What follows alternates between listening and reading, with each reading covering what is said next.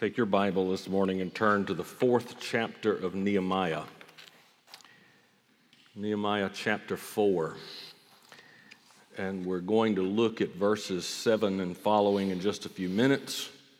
We'll be looking at uh, various passages in the fourth chapter of Nehemiah. There's a legend that tells about the devil one day who decided to have a yard sale or he's auctioning off his tools. You know, those things that he uses to wreck every work of God with. And he had all his tools out there, and there was pride, and he had a price tag on pride, and there was laziness, there was arrogance, there was hatred, there was envy, there was jealousy, all those tools, and they all had high prices on all of them. But there was one tool under which he had a sign that said, Not for sale sort of a strange looking tool. Somebody said, What is that? Why isn't it for sale? He said, Well, I can't afford to get rid of that one. That's my chief tool. That's the tool that I use most often. It's the tool of discouragement. The friend said, Well, why is it so important? The devil said, I can get into the heart of a person with this tool. I can pry open that heart. And once I get into their heart, I can do just about anything I want to do. Discouragement is my chief tool. So today, as we go through this series of messages called More Than Conquerors, and we've looked at all the various different ways of that uh, we need to conquer various things in our lives, we're going to deal with discouragement. Uh, every year, more than a thousand Southern Baptist pastors drop out of ministry. That means about every week, 20 Southern Baptist pastors just say, I quit. Every single week. And the number one reason that they quit is discouragement. All of us have bouts with discouragement. When, we dis- when we're discouraged, we feel like giving up because we're disheartened and we're dispirited, we're defeated. But the more you try to serve God, the more you're going to have to battle discouragement because that is the devil's choice weapon. That's why over and over again in the Bible, especially in the Old Testament, you'll find the phrase, be not dismayed. Be not discouraged. New Testament will use words like weary or faint to describe discouragement. Write this verse down. Galatians chapter 6, verse 9. You know that verse, but here's what Paul says Do not grow weary. Do not get discouraged, he says. Do not grow weary while doing good, for in due season we will reap if we faint not. So, I want to give you some principles this morning to help you dis- conquer this discouragement that all of us go through from time to time. And uh, we're going to get those principles from the fourth chapter of Nehemiah, beginning in verse 7. Let's stand together in honor and reverence of the reading of God's inspired, infallible, inerrant word. Now, it happened when Sanballat, Tobiah, the Arabs, the Ammonites, Ashdodites heard that the walls of Jerusalem were being restored and that the gaps were beginning to be closed, they became very angry. And all of them conspired together to come and attack Jerusalem and to create confusion. Nevertheless, we made our prayer to God, and because of them, we set a watch against them day and night. But Judah said, The strength of the laborers is failing, and there is so much rubbish that we are not able to build the wall. And our adversary said, They will neither know nor see anything till we come into their midst and kill them and cause the work to cease. Father, we know that the devil's desire is to cause the work of God to cease in this world. And far too often we give in to that uh, desire of the devil because he uses discouragement and fear and so many other things to uh, keep us from serving you. Help us to keep our eyes focused on who you are, what you have called us to do, and then help us to be faithful stewards of what you've entrusted to our care. We pray it in Jesus' name. Amen. All right, let's start then by looking at why people get discouraged. Why, why do you get discouraged to begin with? What are the reasons for discouragement? In, in Nehemiah, you're looking at a, a time period about 586 BC. And in 586 BC, the Babylonians made their way into the southern kingdom of Judah and conquered it. They destroyed the city of Jerusalem. And they took many of the leaders into captivity. If you look back at the first chapter of Nehemiah, for example, in the third verse, the Bible says, uh, that somebody came to tell Nehemiah about what was going on in Jerusalem. They told him this The survivors who are left from the captivity in the province are there in great distress and in reproach. The wall of Jerusalem is broken down and the gates have been burned with fire. So by the time of Nehemiah, the city of Jerusalem and the walls have been in ruins now for about a hundred years. Nehemiah gets permission from the king of Persia, you remember, to go back to Jerusalem. He feels that he's been called of God to go back to Jerusalem to rebuild the wall, to oversee the task of rebuilding the city of Jerusalem, uh, because in ancient times it was absolutely essential for you to have a wall around the city as a fortress to protect you. So Nehemiah's workers start rebuilding the wall of Jerusalem, and every day, as they build that wall, they become more and more discouraged. In chapter 4, verse 10, the Bible says, Judah, Judah of all people, the tribe of Judah, was one of the strongest, if not the strongest tribe of all 12 of the tribes of Israel. And Judah says, The strength of the laborers is failing, and there is so much rubbish everywhere, we're not able to build the wall. So, reason number one why people get discouraged is fatigue. Fatigue. They were simply wore out. They were tired. They're working, they're working hard, but they got wore out in the middle of the job. Most of the time, I've discovered that when I feel discouraged, it's because I, am physically tired. I'm just really physically tired. So I want you to write this down. I'm going to give you permission. You've been waiting for this. Sometimes the most spiritual thing that you can do is take a nap. It's absolutely true. The most spiritual thing that you can do is take a nap. Because listen, if you burn the candle at both ends, you're not as bright as you think you are. And you're going to end up getting burnt at both ends. We cannot be spiritually and emotionally high if we're physically low. We don't need to, you don't need to divorce your spouse. You don't need to disown the kids. You just need some rest. Just take a step back and, and rest because fatigue is one of the main things that causes us to be discouraged psychologically. Here's the second thing frustration. Frustration. The Israelites are frustrated. Judah says, We look all around us, there's just rubbish everywhere. So much rubbish. And they think, verse 10 says, We're just not able to rebuild this wall. Rather than looking at this job one step at a time and doing what the Lord Jesus Christ taught us to do, to live one day at a time, uh, the Bible says, Jesus says, sufficient unto the day is the evil thereof. Today's got enough problems without you worrying about tomorrow.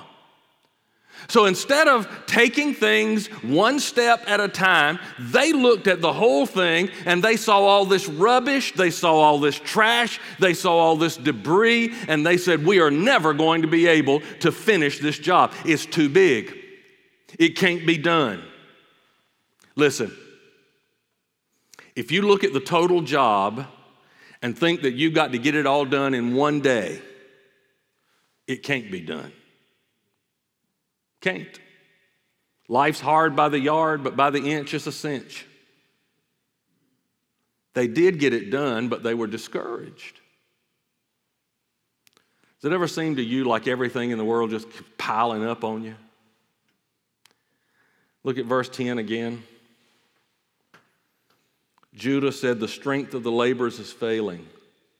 There's so much rubbish that we're not able to build the wall.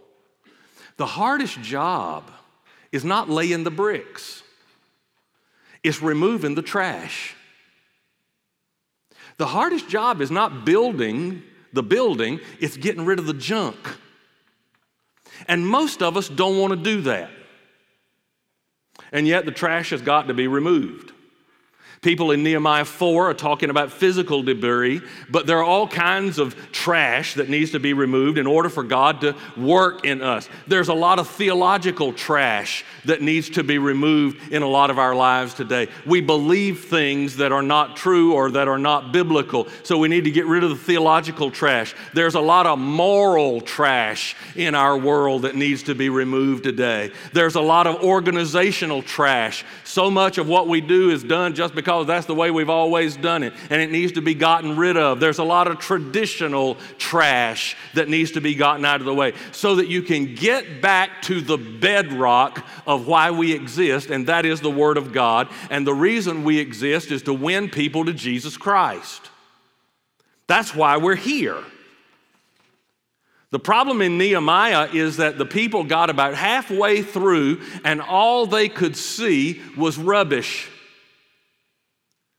They didn't have any heavy equipment that they could move the tons of broken rocks and piles of dirt. But here's what they didn't pay attention to. Here's what they didn't notice. There was no more rubbish now than there was when they started. In fact, there was less.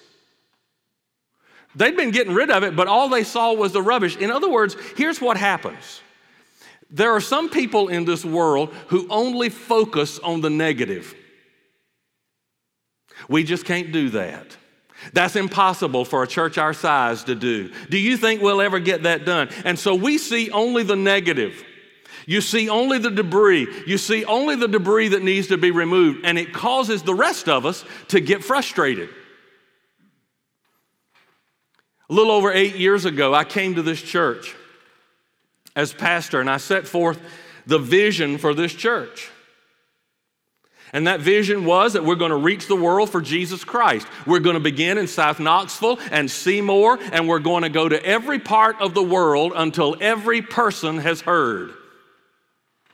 Eddie came along, and he helped get that, he helped me take that vision. I believe that you build a great church through biblical preaching, through Sunday school, and through uh, missions.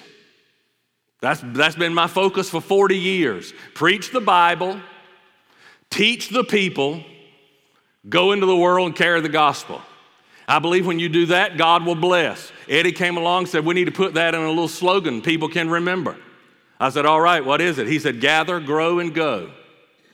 And so that's what we've done for the last eight years. We gather together to worship God. We grow as we study God's Word, as we're involved in small groups. That's why we talk about the need for all of us to be involved in a small Bible, small group Bible study. We grow. Why? So we can go into the world. So don't get, don't get frustrated when Debbie Downer starts complaining about this little thing or that little thing didn't go the way they wanted it to go. Keep your eyes on the vision. Valley Grove Baptist Church exists to gather for worship of our God, to grow in our knowledge of the Word of God, so that we can go into all the world, beginning in South Knoxville and Seymour, until every person has heard and had the opportunity to respond to the gospel. Don't get frustrated because people get upset because of this little thing, that little thing that, that they don't like. See, if it doesn't fit the vision, we're not going to do it. We're just not going to do it. Not that it's bad, not that it's wrong. We just it just doesn't fit who we are, what we're doing. Discouragement comes when people are fatigued, when there's frustration. Reason number three these people had become discouraged is because of fear. We've already talked about fear, but fear uh, does great harm in the body of Christ. The Israelites were afraid. If you look at verse 11, they're afraid because their enemies have, have threatened to sneak in and kill them. Our adversaries said, They will neither know nor see anything till we come into their midst and kill them and cause the work to cease. They're afraid because they could be attacked at any time. Verse 12 So it was when the Jews who dwelt near them came, and they told us ten times, From whatever place you turn, they will be upon us. They're afraid. They're afraid somebody's going to come, come and, and, and destroy them. They're afraid somebody's going to sneak up on them. Have, have you ever lived near bad neighbors? Uh, thank God I don't, I have good, my neighbors are here this morning, matter of fact. I have good neighbors. But have you ever lived near or uh, next to bad neighbors? That's what's happening to the Jews here. And what's happening is the neighbors keep saying, We're going to come in unannounced. We're going to drop in unannounced and we're going to kill you. Well, now that would just make you a little fearful, wouldn't it? Put you on edge. You'll never know when the neighbors are going to come across the fence with a, with a gun or a knife or something to, to kill you. Listen, negative, critical comments create discouragement because they cause the fear of failure. Everybody who serves the Lord is going to receive negative comments you're trying to do something to the Lord, if you're trying to do something for God in your life, there are always going to be people out there who are trying to discourage you, and because the devil's going to see to that. When Joshua and the Israelites were conquering Jericho, you go back to that story, God told them, you remember, to walk around the city once a day for six days. And then he said, on the seventh day, you're to march around Jericho seven times. Listen to what the Bible says in Joshua chapter 6, verse 10. Joshua commanded the people and said, You shall not shout or anywise say anything with your voice, nor shall a word proceed out of your mouth until the day that I say so, and then you will shout. Joshua was a wise leader. And Joshua knew that it only takes one critic to discourage the whole bunch. Only takes one negative person. If, if, if, if, while they're walking around the city, so one, eh, I mean, it's the worst military strategy in the history of the world. We're going to overtake Jericho by walking around the city once a day, every day, don't say anything. On the seventh day, we'll do it seven times and then we'll shout and we're going to win. Horrible military strategy. So they start walking around the. Now, all it takes is one person. They're walking around the wall. You and me are walking beside each other, and I look over at you and say, Isn't this the silliest thing you've ever seen in your life? This is dumb. Why are we doing this? We're just walking around the wall. This is dumb. We're dumb for doing it. And then you say, You know what?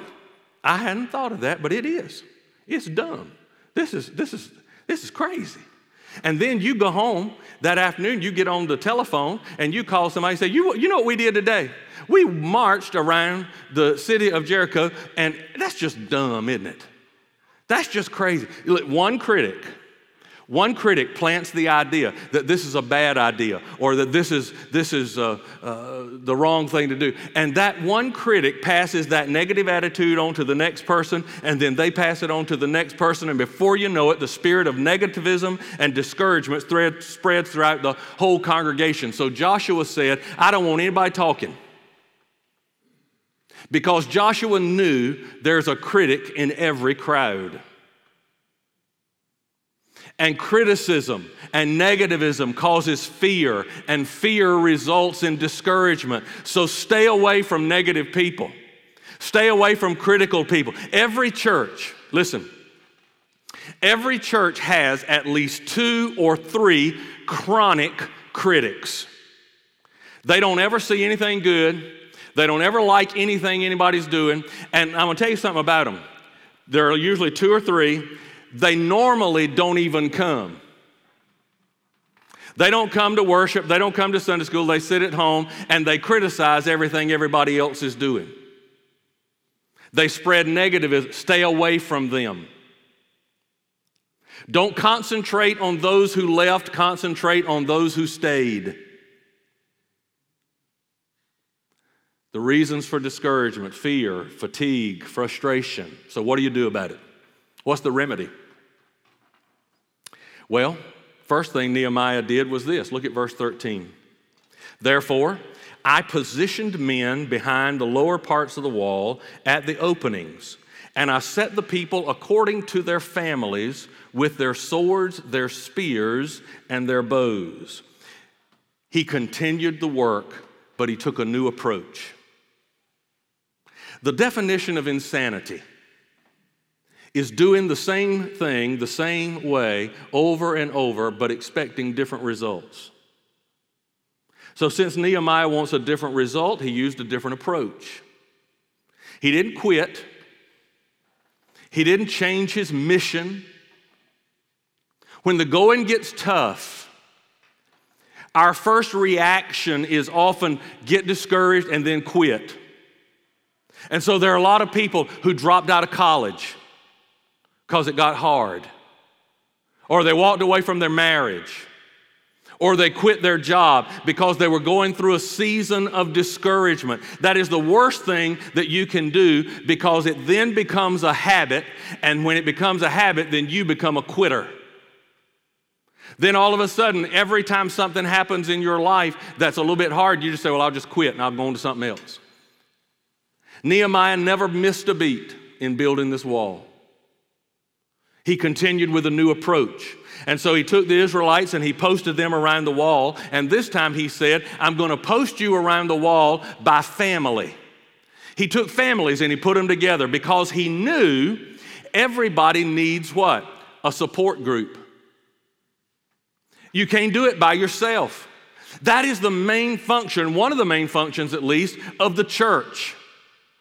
We're supposed to be a support for one another. That's why Hebrews chapter 10, verse 25 says, Not forsaking the assembling of yourselves together, as is the habit of some, but exhorting one another encouraging one another, and so much more as you see the day approaching. What day is he talking about? He's talking about the day of the Lord, the judgment of God, the second coming of Christ. There's going to come a time when this old world finally gets what's coming to it. And so, those of us who are believers need to band together. We may need to take a new approach. So, don't give up on your education. Try a different study method. Don't give up on your marriage. Go see a counselor. Don't give up on your business. Maybe you need a new marketing strategy. Continued with a new approach. Here's the second thing you do when you get discouraged concentrate on the Lord. Concentrate on the Lord. Knowing that truth Nehemiah stands up and he looks over and he begins to speak to the people.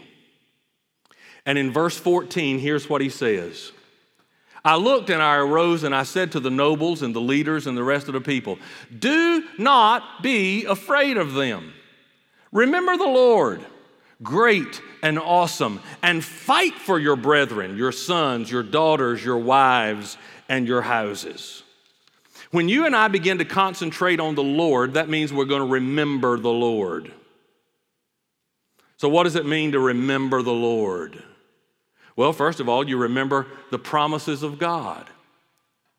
Why don't you take God's word and just start taking a, a, highlighter or something going through and underlining the promises of God? Here's a good one for you. Though the Lord's mercies, or through the Lord's mercies, we are not consumed because his compassions never fail. They are new every morning, and we sang about it. What do we sing? Great is thy faithfulness. That's a promise of God. Focus on God. Focus on the promises of God. Second thing, focus on the presence of God. One reason we get discouraged is we feel like we're all alone. We feel like everybody's deserted us. We feel like the whole world's against us. You remember Elijah after he uh, met the prophets of Baal uh, at Mount Carmel, and he has defeated 450 prophets of Baal, and all of a sudden Jezebel, that one woman, comes along and says, Listen, I'm coming after you. What, what did Elijah do? He ran off and hid somewhere, and what did he tell God? He said, Lord, I'm the only one left who's fighting for you. And the Lord, I got a feeling, chuckled a little bit. he said, That's what you think, Elijah. I've got many, many more scattered all over here who have not bowed the knee to Baal. But we get to feeling like we're the only ones left. Remember what the Bible says about the presence of God. It says that God will go before us, He'll go behind us, He goes with us, He's to the side of us. It says He never forsakes us. He never leaves us. And so, because God's presence is always with us, we don't need to be fearful. We don't need to be discouraged. So, when you focus your attention on God, you remember His promises, you remember His presence, you remember His power.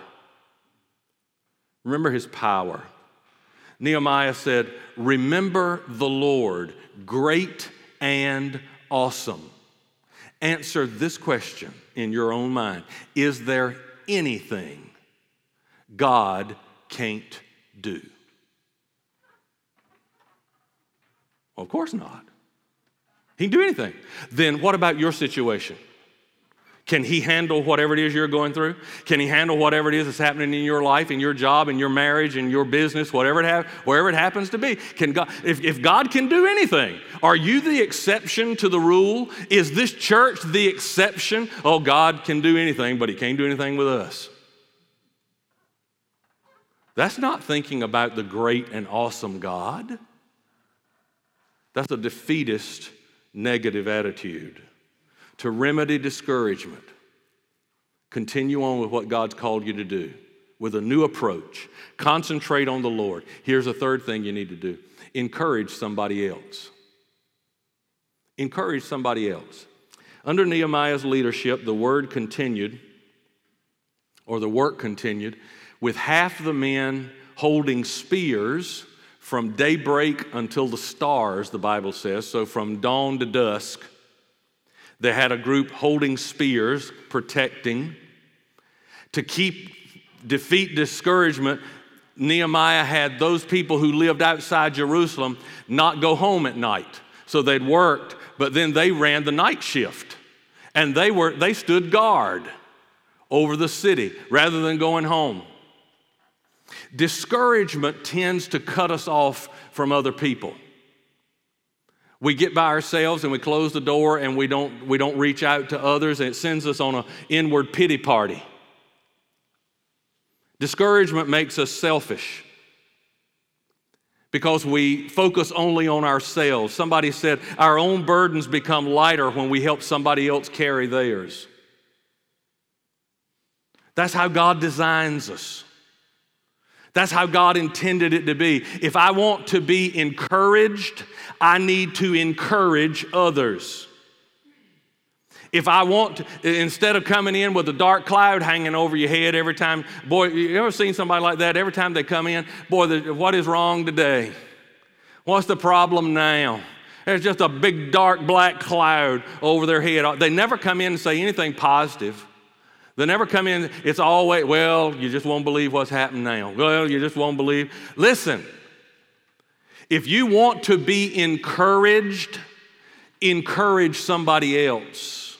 God created us that way. When we carry somebody else's burdens, not only are they going to be encouraged, but we're going to be encouraged because it takes the focus off of us. Discouragement is when we turn our eyes away from God and away from others and we just start looking at ourselves. Woe is me, my life is horrible. I feel so bad. Nobody loves me, everybody hates me. That's discouragement. When you start encouraging others, you're going to be encouraged yourself by the power of God. Great prize winning author Ernest Hemingway said this, and I think this is probably one of the most tragic statements I have ever read. Ernest Hemingway said, Life is just a dirty trick, a short journey from nothingness to nothingness. There is no remedy for anything in life. Man's destiny in the universe is like a colony of ants on a burning log. That'll bless your heart, won't it? Boy, that's tragic. How would you like to go through life? I, but I know people who go through life thinking, I'm an ant on a burning log. I'm nothing and my nothingness is nothing. That's entire that's why there's so many by the way, Hemingway died of suicide. I think I understand a little bit why. Jesus had an entirely different approach. Jesus said, I am come that they might have life and that they might have it more abundantly. I'm not an ant on a burning log. I'm a child of God. And so if you're feeling like an ant on a burning log this morning, how about how about change that? How about feeling instead like a royal blue blood? Because you're a child of the king.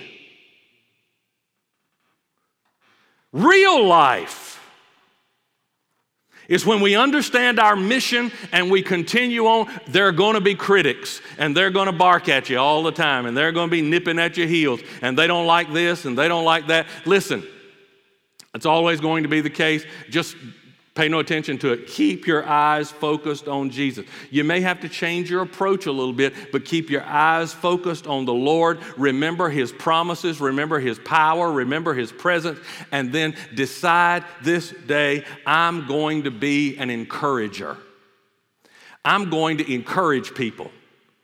Rather than walking up to them and just pouring out your horrible life story. So I'm going to come up, and when people see me, they're going to hear an encouraging word. I'm going to say something encouraging today to them. You'll see how God will bless you, and you'll see how God will take away that discouragement from you. We're going to do one more message in this series. And next Sunday, I'm going to talk to you about how to conquer burnout.